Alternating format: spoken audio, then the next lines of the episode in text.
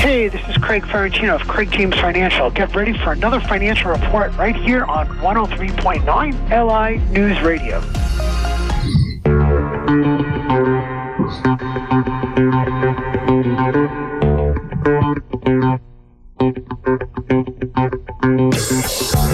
All right, it's time for the Craig James Financial Report. Craig Ferrantino, certified wealth strategist extraordinaire, president of the Craig James, located around the heart of Melville on Broad Hollow Road, ladies and gentlemen. The website, please check it out, Long Island Investment Advisors. Dot com. Mr. Ferrantino, indeed, a registered representative offering securities advisory services all through United Planners Financial Services. Member FINRA SIPC. Craig James Financial Services, LLC, United Planners, not affiliated. Tough finish uh, for the Dow yesterday, and uh, we'll check futures. I know it was uh, up ever so slightly. Good to have you. How you feeling today? Yeah, I feel, I'm feeling good. Thank you. I'm feeling very good, very good.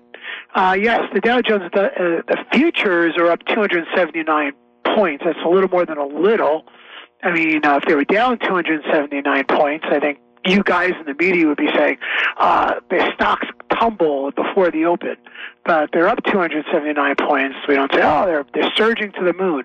Nonetheless, Jay, uh, U.S. Uh, the Dow Jones Industrial Average yesterday closed down 390, closed down sharply.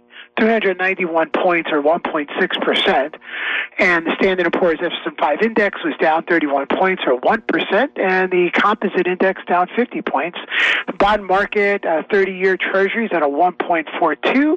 The 10-year treasuries at a 0.69.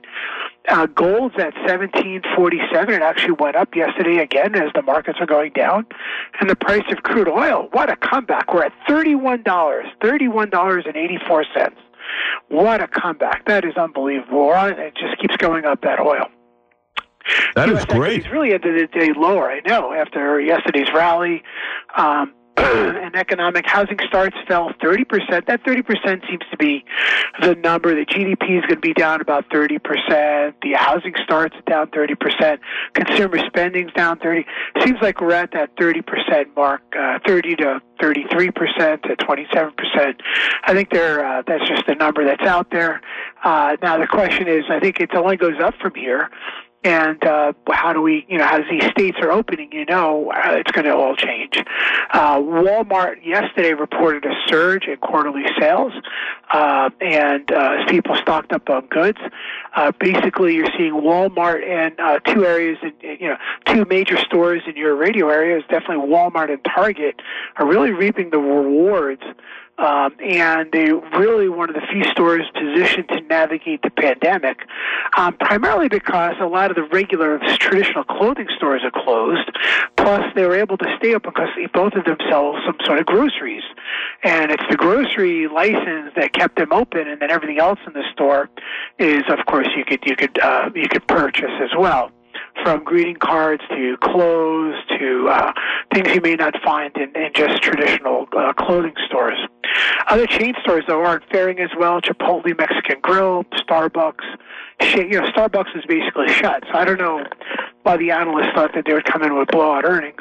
Shake Shack, uh, you know, they're really, you know, some of them are actually going to their landlords looking for rent relief as the economic picture has soured for them in the last few months.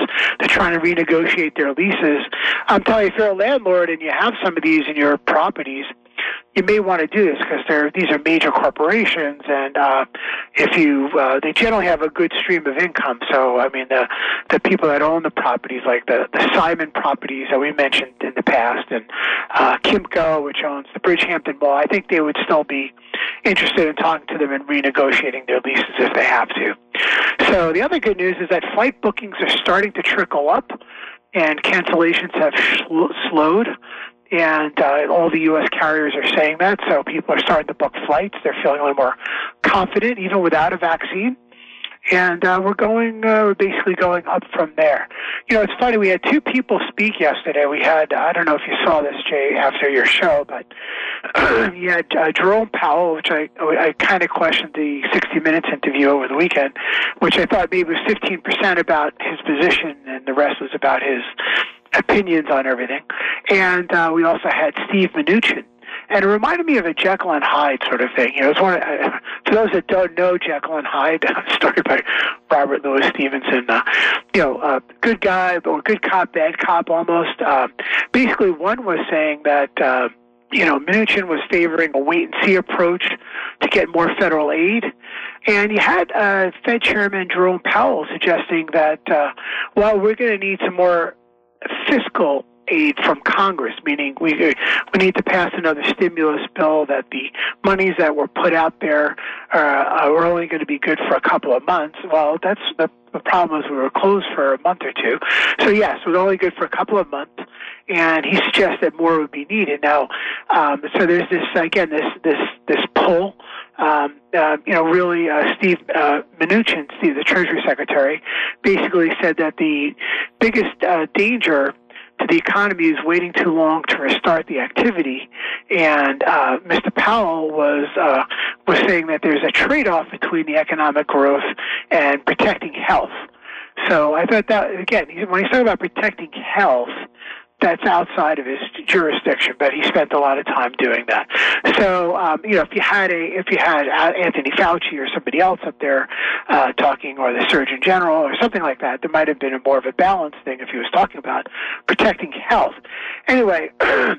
you know, fear of infection is really the economy's biggest hurdle, and so uh, both of them were kind of talking about it, but from different angles. And um, we want to we want uh, we want to make sure that the economy keeps chugging along. So it was a very interesting contrast uh, between uh, two, you know, the Treasury Secretary. It's I think it was almost rare uh, to see that happen all in like you know just like the hour you know to see both of them speak. So uh, the markets of course reacted a little bit to the negative yesterday and I think that was the catalyst for it as well as the fact that uh, that maybe the the anti the the vaccine uh, that was out there there's some of their uh, results may have been flawed. That said uh, you know Lilly uh, Pfizer uh, Sanofi a couple of other people working on the same type of vaccine which really attacks the RNA we've never had a vaccine like that before. Generally, we had a we gave people like a, a dead virus that the your body would react to that could multiply, replicate, uh, and or uh, some other uh, methods. But this is actually goes in, attacks the cell, opens up the cell, makes the protein uh, uh, such that the virus uh, will not replicate, um, and so uh, that really puts an end uh, to the coronavirus in your body. And uh, so I think that this is we're, we're, still very very promising. Anyway, so that was yesterday. Today the futures are up based on a lot of the good news. I think. Um, uh, somebody else, Lowe's came out with some very good earnings this morning. So uh, before the uh, just uh, 20 minutes ago, uh, L Brands came out also uh, with not so good earnings, but they're mostly closed. So uh, Lowe's look very good. We had Home Depot yesterday. Uh, looking very interesting here with this economy, Jay. Well, it is. You know, if I keep hearing protecting health, protecting health, uh, my head's going to spin off.